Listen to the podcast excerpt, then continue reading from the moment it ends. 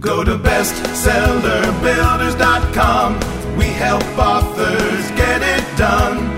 Book success is number one with bestsellerbuilders.com. Hi, everyone, and welcome to the Insider Secrets of the New York Times best-selling book podcast. Today's interview is sponsored by BestsellerBuilders.com. Get new free video training by Amy Collins on what it takes to become a successful author at BestsellerBuilders.com.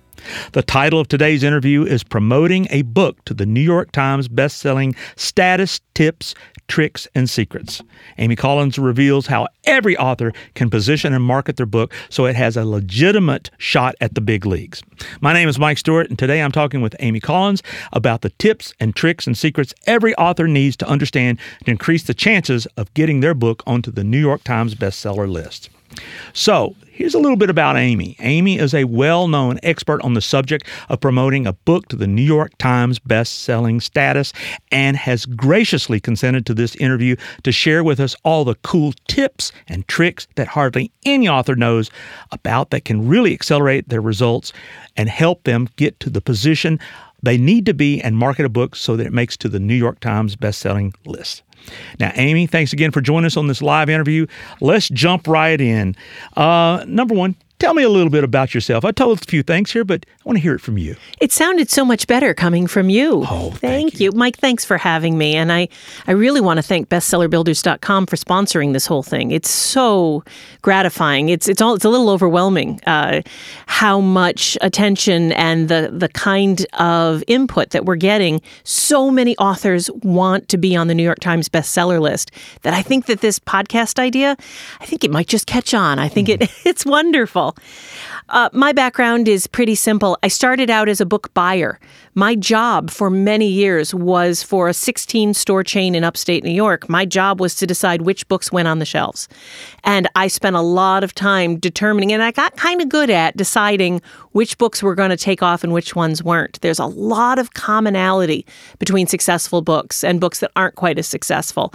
And that kind of became a, a, a drumbeat for me to follow over the years. And even when I, they call it hopping the desk, and even when I became a sales rep for a large large publishing firm. Prima Publishing was my first gig as a sales rep. They they eventually they were purchased by Random House. I went on to become a sales director for a very large publishing company in Cincinnati. They own the Writer's Digest brand and the Writer's Market brand. F&W is uh, it was a wonderful training ground for me. And for a few, uh, I, I don't want to say how long, but for quite a few years, I was selling to chains. I was selling to the airport stores and to Costco and Walmart and Target and Barnes and Noble and a number of book chains that aren't even around anymore. For those of you who remember Borders or or Crown Books. And I really spent a large number of years watching what separated the wheat from the chaff, uh, the successful from the not so successful. A lot of talented authors out there, but there was a, a, common theme running between the difference between a talented author and a successful author. So when bestsellerbuilders.com offered to do this podcast and they asked if I'd be interested in sharing my experiences, I jumped at it. Well, that's awesome. With all that experience, tell me, why are you talking about the New York Times? Is the New York Times bestseller list that relevant today? I actually had the same question for the bestseller builders guys. I'm like, really? The New York Times isn't that? No. They showed me what was happening. And again, this is one of the things we're going to talk about a lot in the in all of these podcasts, all of these episodes. Staying open-minded, staying teachable. Don't think you know something just because you think something. I was guilty of thinking that the New York Times maybe wasn't as relevant anymore. I couldn't have been more wrong. I went out to all of publishing buddies, my agent friends. I mean, I've been in the industry for decades. I know it looks like I'm 26, but I've actually been in the industry more than 26 years. And the fact is, I was wrong about the New York Times. Agents, large publishers, media outlets, they all came back to me and said, "Are you nuts? If if an author is on the New York Times, the media outlets will start calling them. They, they won't even have to worry about getting booked for press. Agents will start, call, if you're self published and you're on the New York Times, agents will start calling you.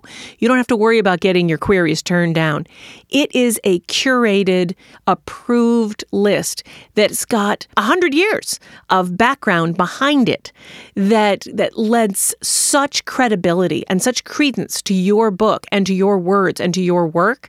Who wouldn't want to be on the list? And when I took a look at the numbers, uh, the owners of bestsellerbuilders.com showed me, because I was paying attention to other bestseller lists too, there's tons of them out there, and they're all great, but they're a numbers driven list. A lot of the lists that you see online in the online retailers or that you may see in major newspapers, it's just a numbers game. But if you're in the New York Times, that means you've really made it. And I want to help more authors get there. I've been helping authors do it for years, but now it's a real goal of mine, and I want to be of service. So the answer is it's more relevant today, even in this digital internet ebook world, than ever before. Even after the, it's been around hundreds of years, it's very, very relevant today. That's a great way of putting it. I wish I'd thought of that. Now I'm feeling bad. Uh, that's exactly it. In this crowded, loud world, the New York Times is more relevant than ever because it gives that old school nod that lots of people don't get anymore. Well, there are tips and tricks and secrets that you know, and I can't wait to get started to find out each one of those in the next episodes. So let's stay tuned, as they say in radio.